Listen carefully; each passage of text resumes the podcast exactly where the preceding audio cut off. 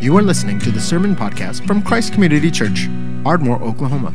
You can find more sermons and resources at ardmorecccc.com. Now, here's Pastor Artie Favre with today's message. Turn to Colossians chapter 1. We're going to continue to uh, our, our study of the book of Colossians. And, and um, again, originally we planned to be finished through May. We're kind of inching that up just a little bit as we go because uh, these verses in particular are so rich with theological and devotional information that we really I want to take our time to kind of soak it in a little bit and not do not go too fast. And so this morning we're going to just look at uh, verses 18 through 20. And and what, what I hope that we can see uh, at the at the end of our time together this morning as a recognition of the way that the gospel is summarized and proclaimed right here in these verses. And so um, let's just jump right in and take a look at how Paul is going to celebrate the truth and the mystery of the gospel. And as we do, I want to just to, to remind you of, of a principle we talked about last week. Whenever we're reading scripture, uh, the first intention is for us to respond to what it declares with, with, with joy and openness and wonder and awe, and to understand that all that can be understood about God is not going to be not going to be encapsulated in every single book. And so, not every the Bible is not intended to answer every single one of our religious and existential questions. It is to provide us with the vision of who God is, his intention for humanity, and to teach us all that we need to know in order to thoroughly understand and have a relationship with God. But it doesn't mean that it answers all of our questions.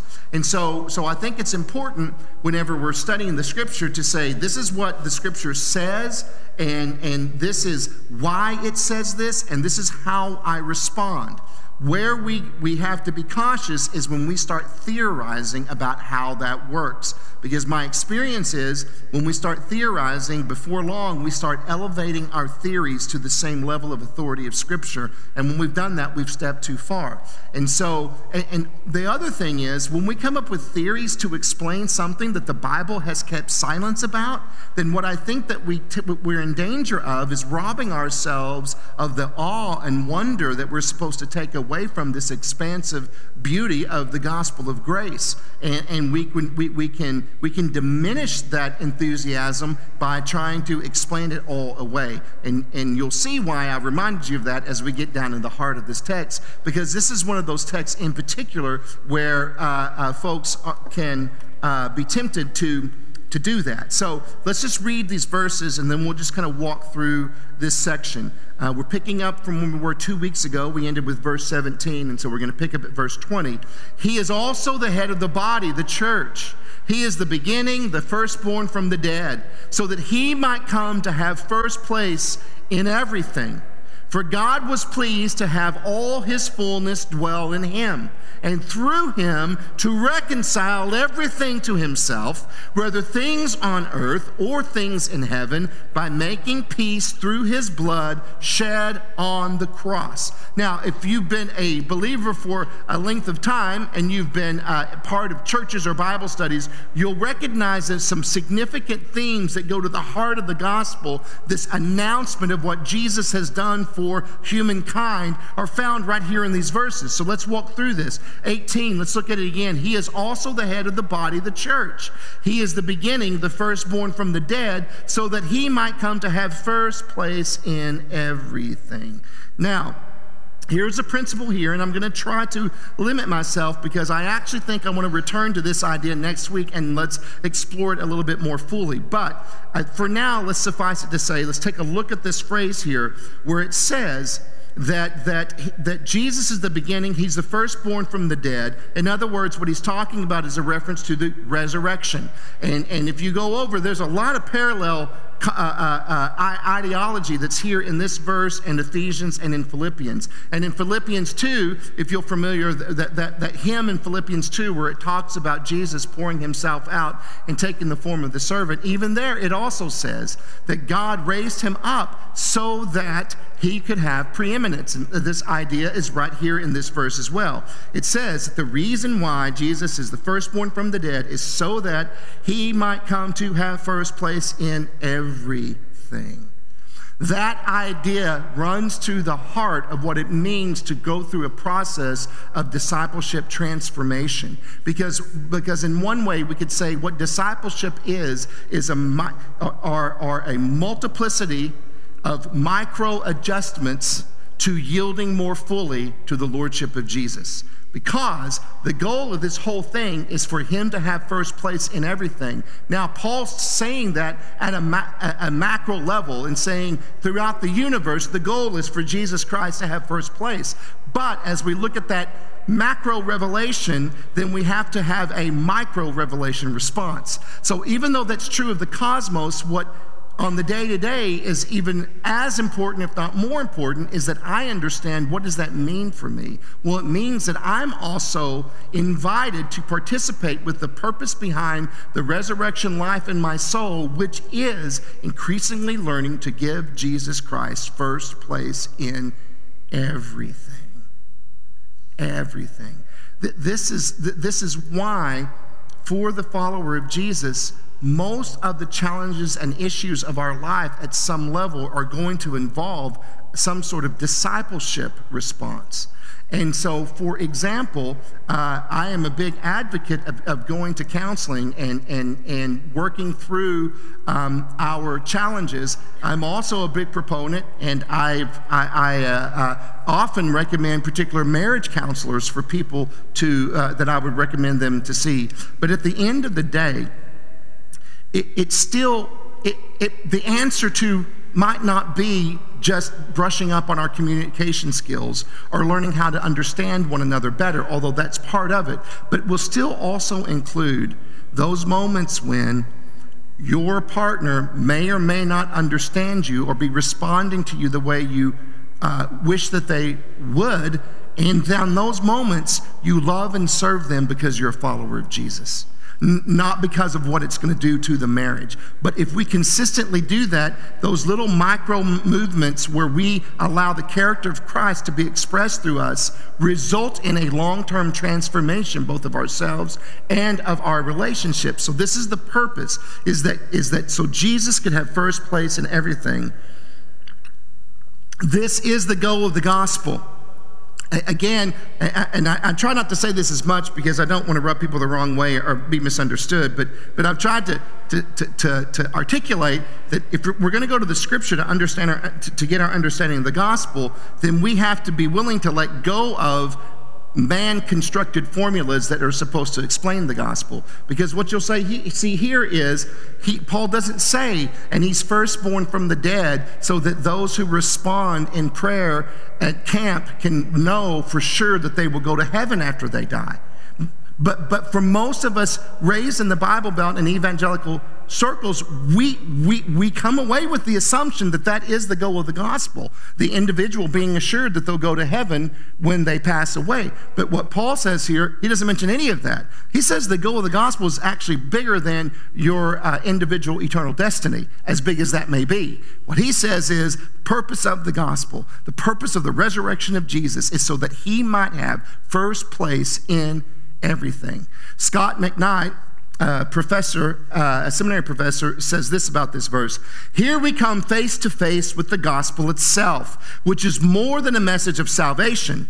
The gospel is the declaration that Jesus of Nazareth, who lived, who died, and who is risen to the right hand of the Father, is the world's true Lord and King. Now, I understand that that creates questions for us. How do we explain the discrepancy between uh, what we read about God's dream or vision for the world and how the world actually is? And, and, and if there is a discrepancy between those two realities, might it mean that Christ might not be as in control as we think that he is? No, it does not mean that. In fact, one of the things that we have to reconcile ourselves to the fact is we are not on earth in order to enforce Jesus as Lord. He is already Lord. He doesn't need our help to make that happen. It is not our goal to make sure that the culture responds to that in the appropriate way. It is our job to simply serve the culture in love so that Jesus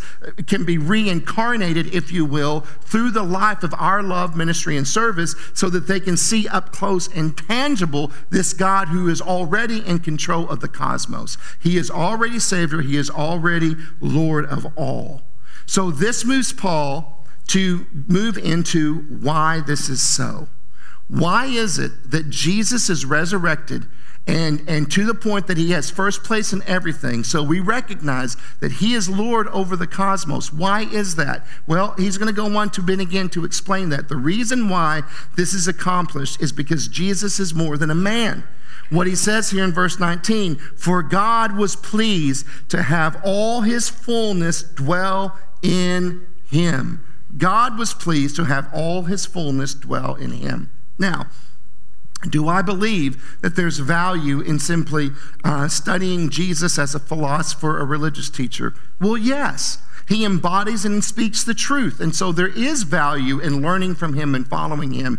But, but what we have to understand is that, is that simply following the teachings of Jesus falls short of the call of New Testament faith. It is a recognition that the man Jesus that we study and that we serve and that we follow is more than a man, but rather he is the incarnation of God himself.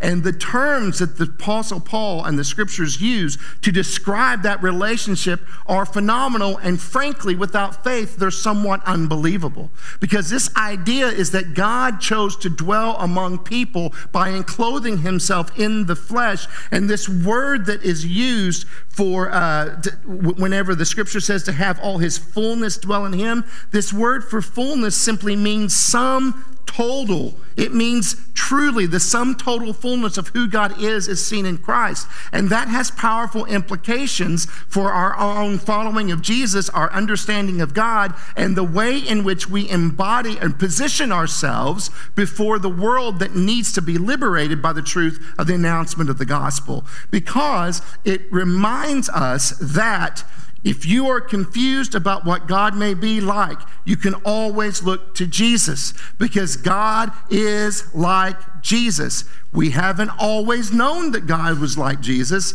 but now we do. So we look to Christ to understand what God is like, which means that our understandings of God has to be informed by what we see in the life of Jesus. That's why it is so critically important that if we're going to prioritize Bible study, it's important that we take time to soak in the message of the gospel because do, we're doing more than just learning about Jesus when we do that. We're doing more than just learning about the teachings of Jesus when we do that. What we are doing is getting the most accurate snapshot of the nature and character of God Himself. Now, I won't belittle that point because we talked a lot about it, uh, but it has stirred conversation since those weeks, as people have shared with me honestly, that yes, there's this idea that God is one way and Jesus is another, that God is kind of scary, but Jesus is kind of, he's much more accessible. And then if you bring in this idea and say, well, Jesus is God, it's the fullness of God dwelling in them, well, then there's almost this assumption that God has been changing. He's gotten nicer the more he's gone along. He was kind of cranky in the Old Testament, and, and I, uh, you know, then, then somewhere in between there, maybe he got on Prozac or he saw Dr. Phil, something, but he worked through some issues. And then he comes to Jesus says, Okay, I need some serious rebranding because of how angry I was back in the old days. So would you get down there and let them know what a nice God I am? But see, that's not true. God has always been like Jesus. We have not always known that God was like Jesus, but now we do. So we can understand what God's like by understanding what Jesus is like. And we did a whole message on that a few weeks ago that you can go back and look if you're interested. But then he says, not just in his fullness, but he dwelt. This word dwelt which we're going to expand on this a little bit more next week because I think that the implications are staggering and beyond the scope of just one message. Um, it, this idea that he dwelt in Christ means that he settled down as a permanent resident. That is to say, in a fixed dwelling place as one's personal residence. It suggests down to the finest exact details. So, what is happening when it says that God uh, allowed his fullness to dwell in Christ? Something more is happening than just God's getting a meat suit so he can be up close and personal. There's something more going on here. This is why, in the history of Christianity and the development of Christian doctrine, there were men who were willing to give their lives and suffer banishment in order to maintain fidelity or faithfulness to the idea that Jesus is both God and human because the temptation is always to concentrate on one and, and see it as more significant than the other, but it is both and. And the reason why that's important isn't just for the sake of Jesus' mission, but the statement that's being made in the incarnation is the dream of God is that divinity and humanity are one. And we have the hardest time believing that. We live a dualistic life that doesn't adequately appreciate the unity that we've been given in with God as an, as, as an ongoing expression of the statement he makes in the incarnation. And we emphasize separateness. We, we, we say things like, I'm trying to search for God, I'm trying to find God, I've turned my back on him. None of these things are possible because God is so saturated and so part of your soul that you can no more distinguish it than you can from air and your lungs. He is always present, animating. And that's what the powerful statement of the incarnation is, which we're going to see in this verse as Paul goes on to expand upon this idea. But what I want you to see is you can see it all over the scripture. Is that God's desire is to present for us this vision, this dream, not of separateness, but of unity. And that's what we see in Christ, because the fullness of God took up resident down to the finest details in the life of Jesus. So that brings us into verse 20, which is where I want to end today because it's the last verse we're, we are reading, but I want to focus on verse 20 this morning. And through him, meaning Jesus, to reconcile everything to himself, whether things on earth or things in heaven, by making peace through his blood shed on the cross. Now, as I said earlier, if we look at those verses, there are some themes there reconciliation, peace, and the blood shed on the cross. These are some of the basic building blocks of understanding the gospel. And many of us, if we grew up in church, may be familiar with them, but let's take a moment to, to dive in here and, and investigate what all that might mean. First of all, let's look at this phrase through him, through Christ God reconciled everything to himself. This is not the only place that it says that. There, that this idea is celebrated both in Romans and uh, in the book of First Corinthians chapter 5. It might be Second Corinthians chapter 5. I always get that mixed up, so uh, I apologize for that. But, you know, the Google will clarify it for you. And so, so this idea is saturated in the New Testament. And it has powerful implications both in our relationship with God and in our relationships with one another and in relationships of, um, uh, of, of differing tribes and ethnicities. But we won't go into all of that, but that's how um, prominent this idea and this theme is in the New Testament. So, this word reconcile, what does it mean? I'm not going to butcher the pronunciation of the Greek, but I put it there in your notes for those nerdy people that like that sort of thing. But what it means is this it means to reconcile completely. And my experience is believers understand that they have to believe in the reconciliation. But we, we tend to live reconciliation with uh, conditions. The idea that we are reconciled completely is, I have rarely seen a Christian actually live out of that reality. There is all these, always these conditions, and we have this voice in our head that highlights our own inconsistencies, that highlights our own hypocrisies, that, that highlights our own ways of uh, of seeing discrepancy between what we aspire to and what we live. And over time, what happens is we lose the joy of actually trusting that we've been reconciled completely.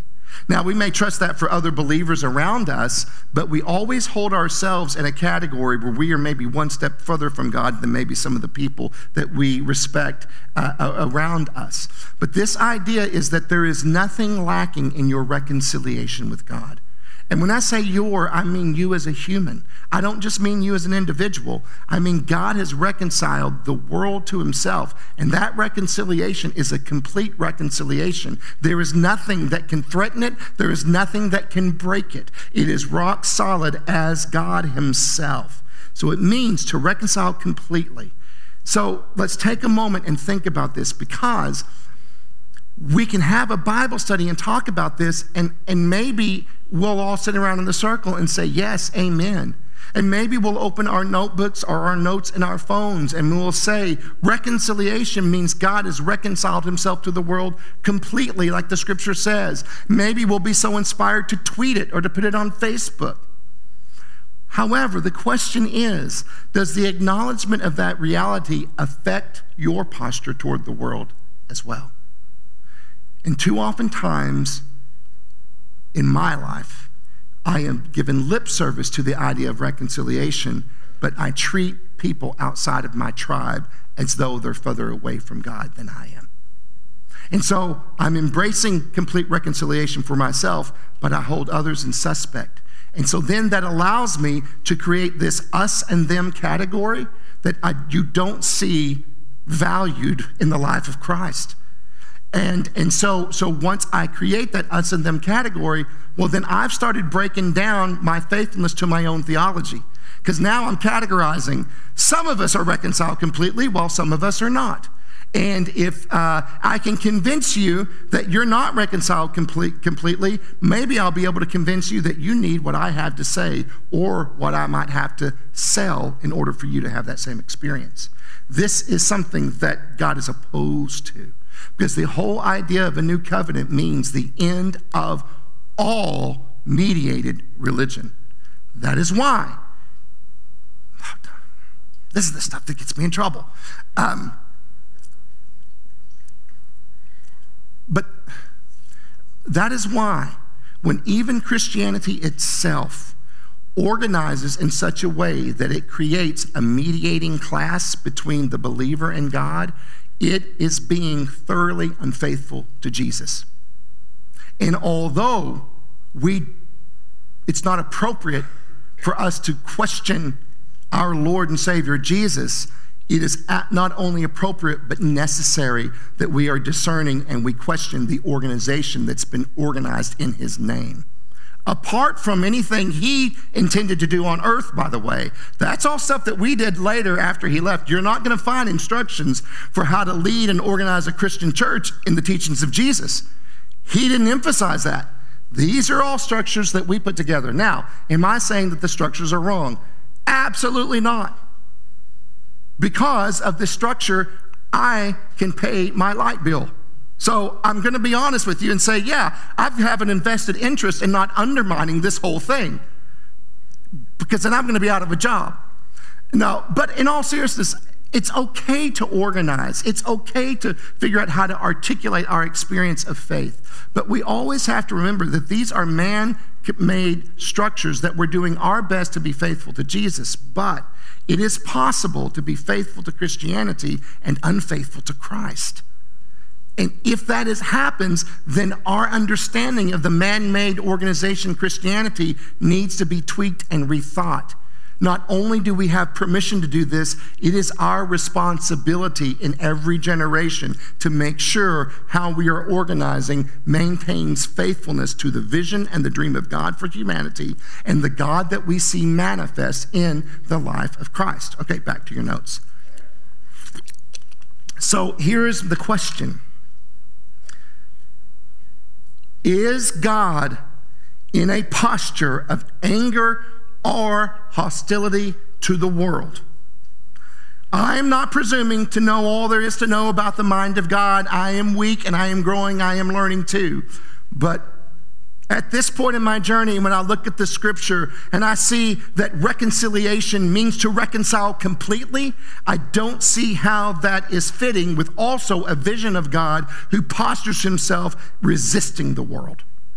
That doesn't make sense to me. It might make sense to you, and it might be because you're smarter than me and you figured out something I haven't figured out yet. And I don't mean that as a joke, I mean that sincerely, because I know that my ideas ebb and flow as I grow. But I don't see how we can maintain representing a God who is at odds and anger and hostility to the world, and also a God that says, I've accomplished complete reconciliation by Christ's blood shed on the cross. It seems to me that we have to belittle the effectiveness of Christ's blood on the cross in order to maintain an idea that God is still not reconciled to other humans, but rather he looks upon them with hostility or anger. But my friends, we do it all the time. National disasters, overwhelming devastation from weather, terrorist attacks what do Christians immediately do? It won't take long for you to get on the Google and find someone who is making a connection between God's anger toward America or whatever nation and the tsunami that, tsunami that just came. Well, what are they doing? They're saying they don't trust that God has reconciled himself completely to the world through the shed blood of Jesus. He still wants to punish the world, he is still angry. And if there's a section of the country that didn't vote for God's candidate, then he's going to send them a tsunami or a tornado or an earthquake, depending on where they are. We all know he doesn't do that to the tornado people. We still haven't figured out why he gives us those. Most, and that's funny. Most of us don't say that when we have a disaster of tornadoes. I, I have never, except for one fringe, crazy, cultic group, I have never heard someone say, Well, Tornado Alley had another devastating tornado. God must be mad at us for something. What, how, what's our voting record like? What's our politics? What are our policies? What are we allowing and not allowing in our schools? Because it certainly upset God because He sent a tornado. I don't hardly hear that about us. However, when I hear conversations on speculating about disasters in other places, well, that has to be evidence that God was angry. Maybe Again, I'm not trying to presume I know everything, but what I am saying is my mind, and maybe it's because my mind is small, I don't understand how we continue to have this posture of antagonism while at the same time gathering together week after week and raising our hands and singing songs about how complete the work of Christ was on the cross. How can we sing that with our lips and then, then act so differently when we leave here? This inconsistently has to be uh, inconsistency has to be addressed.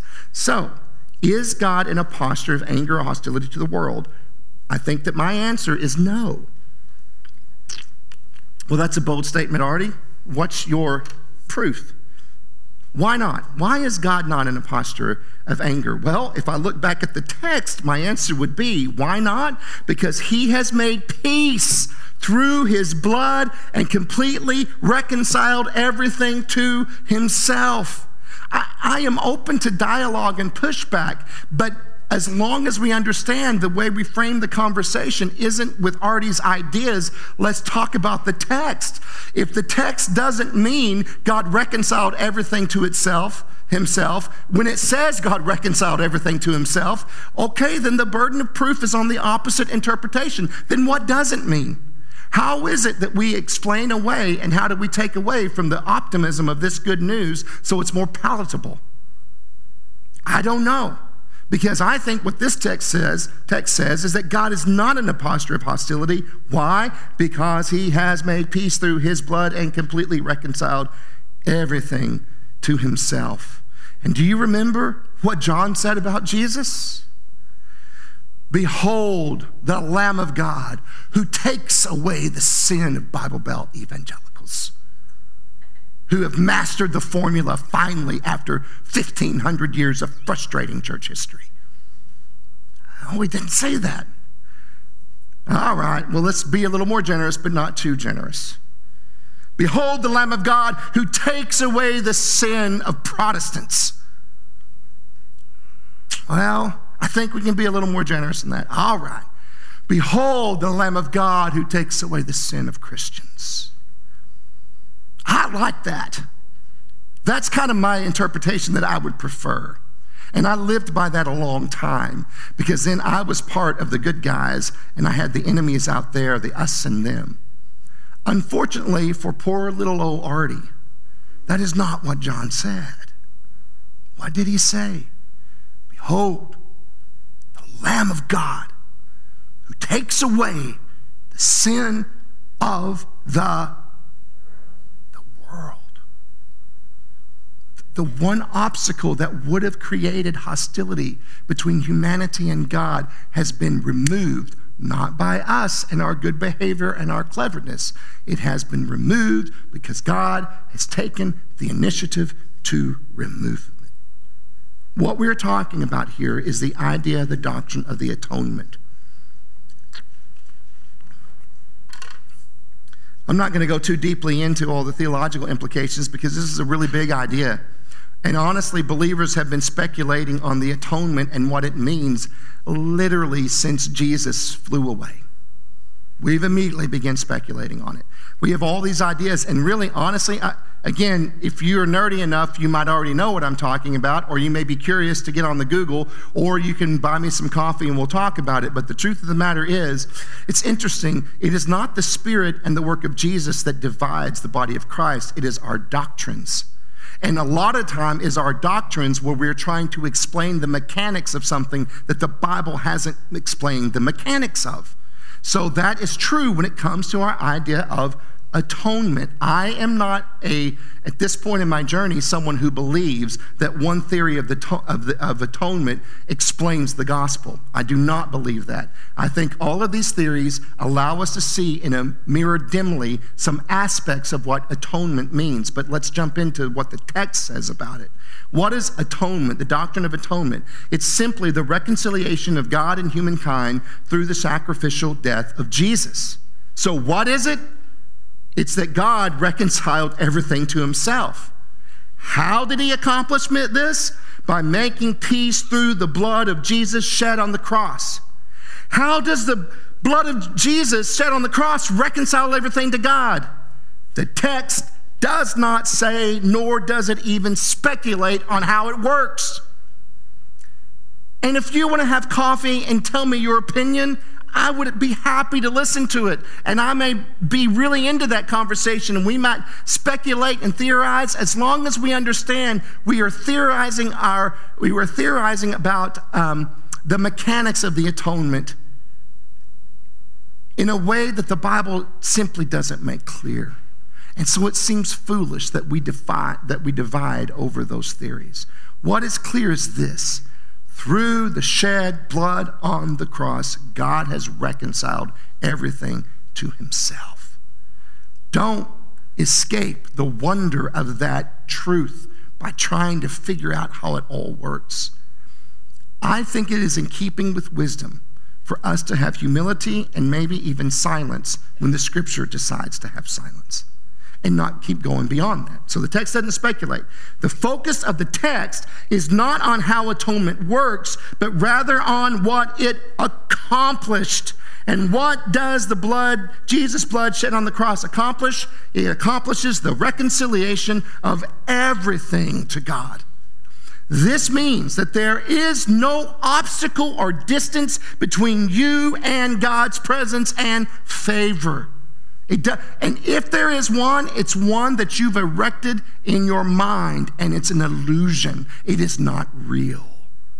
The only hindrances to your full experience of God's favor are the toxic beliefs that indulge your unbelief.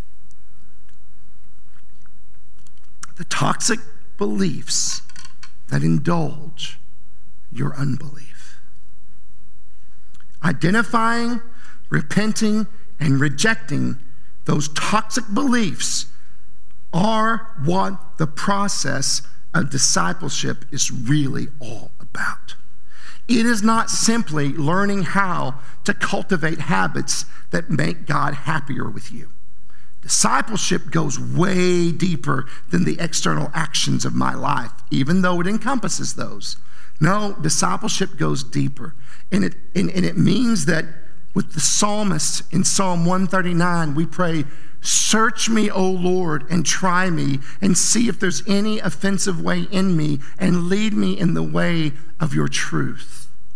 And so we recognize that one of the hindrances to our ongoing flourishing in Christ can be toxic beliefs about God, ourselves, and the world that have been filtered in through our temperament, our assumptions, our experiences, and sometimes the doctrine that we were given uh, whenever we weren't in as discerning of a season of life that we needed to be.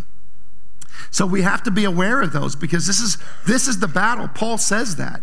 Paul says our battle isn't with flesh and blood, and he says, What we're doing is we're trying to learn to take every thought captive to the obedience of Jesus. Because toxic beliefs, and another way of saying it more boldly, is the lies that we believe about God hinder our ability to flourish in His grace. That's why it's utterly important that part of our process is being willing to be open to learning where we might have toxic beliefs or even untrue beliefs about God, which is why it is so important to get our understanding of God by looking at the life of Jesus.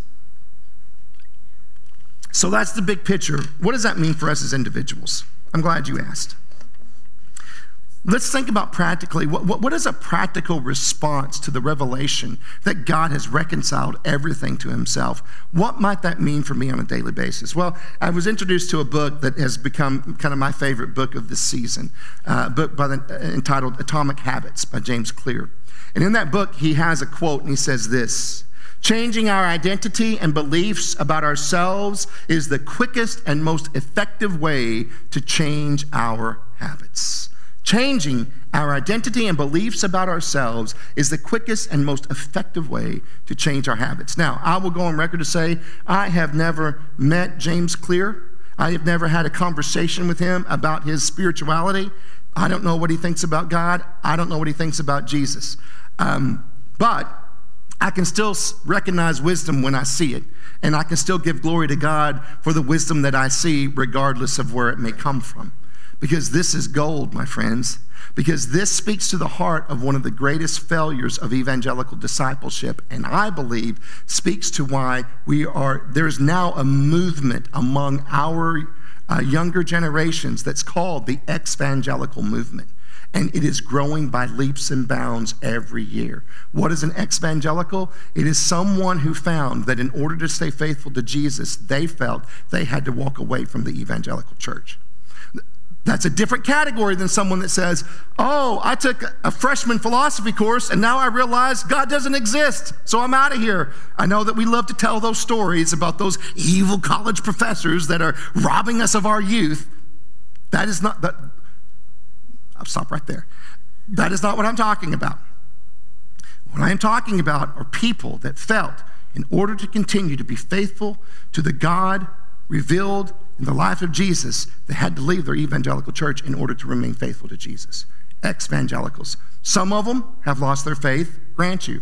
Some of them haven't lost their faith. They're just wandering around trying to find a, a, a, community of real discipleship to Jesus. And one of the reasons why this has happened is because the evangelical discipleship process focuses first and primarily on actions and not on identity. It is a enormous mistake that I believe God is calling some of us to address in order to be faithful to Jesus in our generation. I think it's one of the callings of our community is to really contend with this reality. And I'm not saying that we found the answer, not at all. I think that we are in a place in a season of investigation, study, and prayer, and to hear the Spirit to say, Lord, what are you calling us to do in response to this crisis that's been created by focusing on sight rather than faith? Because I can see the actions, and then they allow me to justify my expertise in the knowledge of good and evil.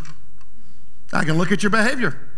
Your behavior is bad, yours is good. Yours could be better. It's better than Mike's, but it's not better than mine. Uh, so, yeah, we can do this. This is the mistake of the evangelical church. There, there are two different approaches to change, and one is I, I'm going to change my actions. I'm going to stop smoking. I'm going to stop saying uh, uh, naughty words, or I'm going to start walking every day, or I'm, I'm going to start cleaning a dish every day, which that was my New Year's resolution. I've been faithful, faithful to it from the beginning. You're welcome, my dear. And so, uh, I don't know why I said that because, uh, never mind, never mind. I'm going to get myself into some gender discussions that I don't want to get into. Uh, that was a joke, by the way. I, I, I would never resolve to clean a dish every day. Uh, that, anyway, so, so whatever it is, you pick the action. I want to stop doing this action or I want to start doing this action. And the reason why, here's the thing the reason why we do it, the motive for, for when we begin with actions first, the motive is always self hatred. I don't like this about myself, so if I can act differently, maybe I can be different. And so we start with actions, and we hope that by employing disciplined actions, we can change our beliefs. And if we change our actions and our beliefs or our processes for pursuing those actions, then maybe I will finally become someone that I'm not today. This is an enormous mistake. Because to fall for that kind of discipleship requires your unbelief in God reconciling everything to himself through Jesus Christ's blood on the cross. And this is why the Holy Spirit, at some level, will always resist it, because he will not share the glory of Christ with you and your clever techniques and your clever behavior modification. That's not the message. That is not the good news. So we don't start with actions, belief, and identity hoping that changing my actions will change my identity. That's not New Testament discipleship. New Testament discipleship begins with a revelation of news that you did not contribute to, it happened to you, which is this you are part of a new reconciled identity. That's who you are. You begin with not your sin, not your failure, not your fear. You begin with the revelation that you, through no effort or deservedness of yourself, have been given the gift of identity called the beloved of God. You are His beloved, and He does not give you the power to change that for Him. You might change it for yourself and your experience of it, but you're not going to alter the, the heart of God. This is your identity. You're the beloved of God.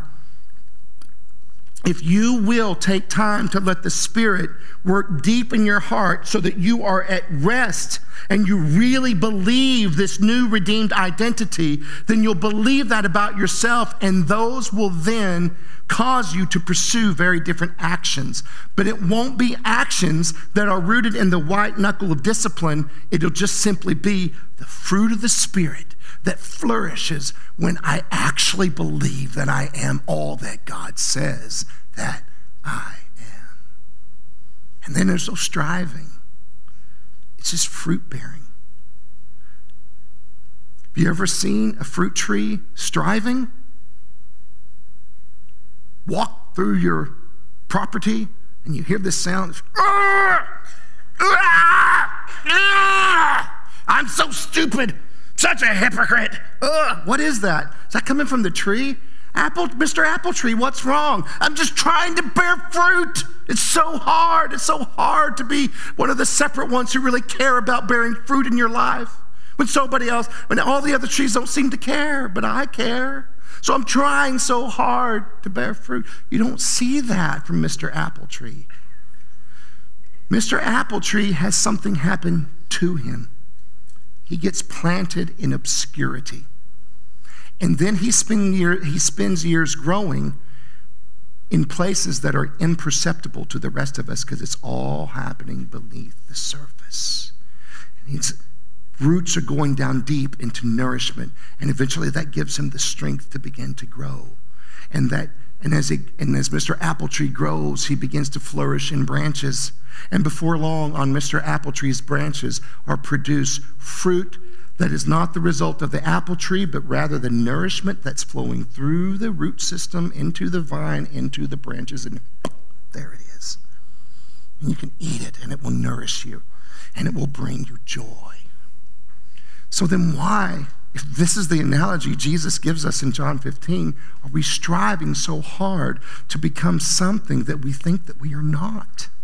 You have to learn to rest and trust in who the gospel says that you are. That is the way we begin to experience micro adjustments that lead to major transformation and allow us to bear fruit. It's in the micro decisions, my friends. It is not in the crisis events.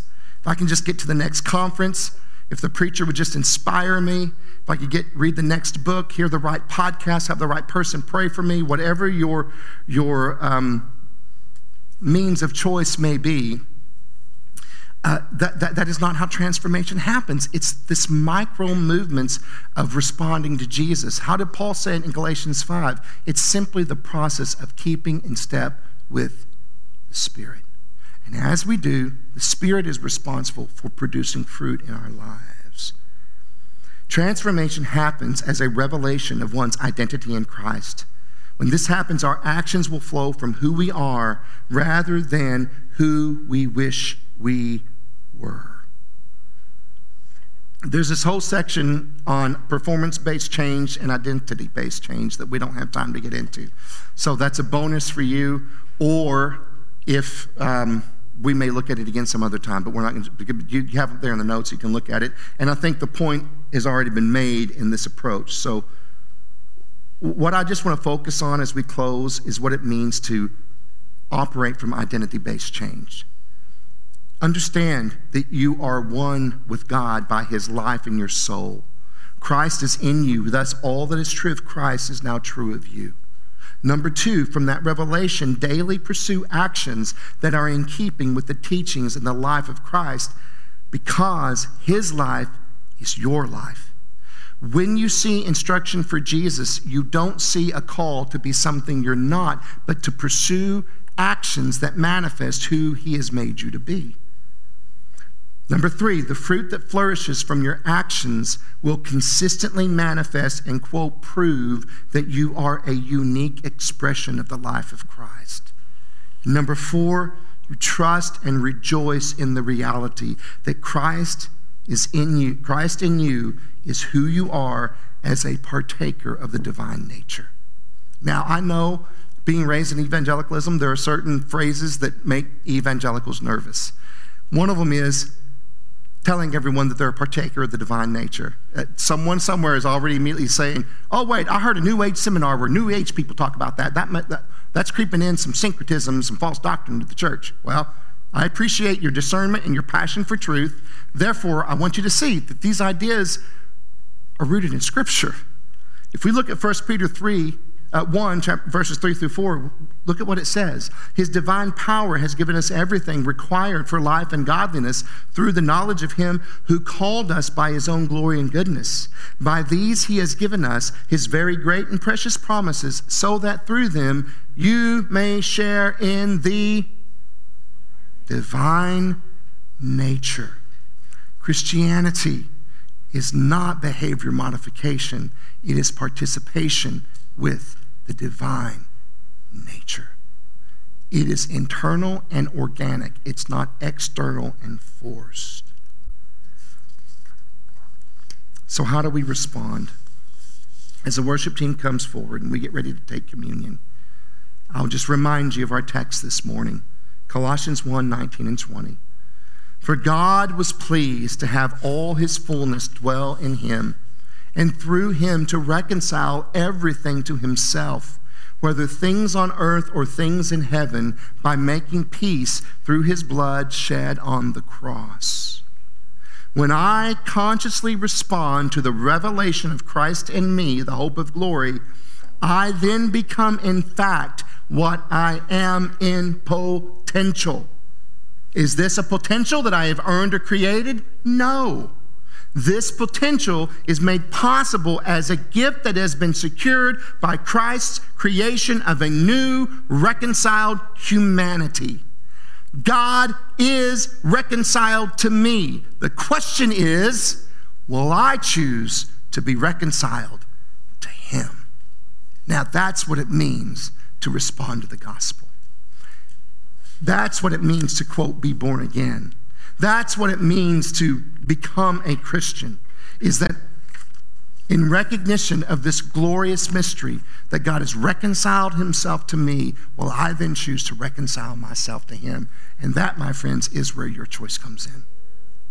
If you are here with us this morning and you've either walked away or lost your faith, or you're exploring faith, might I recommend that the place that you start is making the choice to embrace God's reconciliation of you by becoming reconciled to Him. And if we can talk to you or pray for you with that, we would love to do so.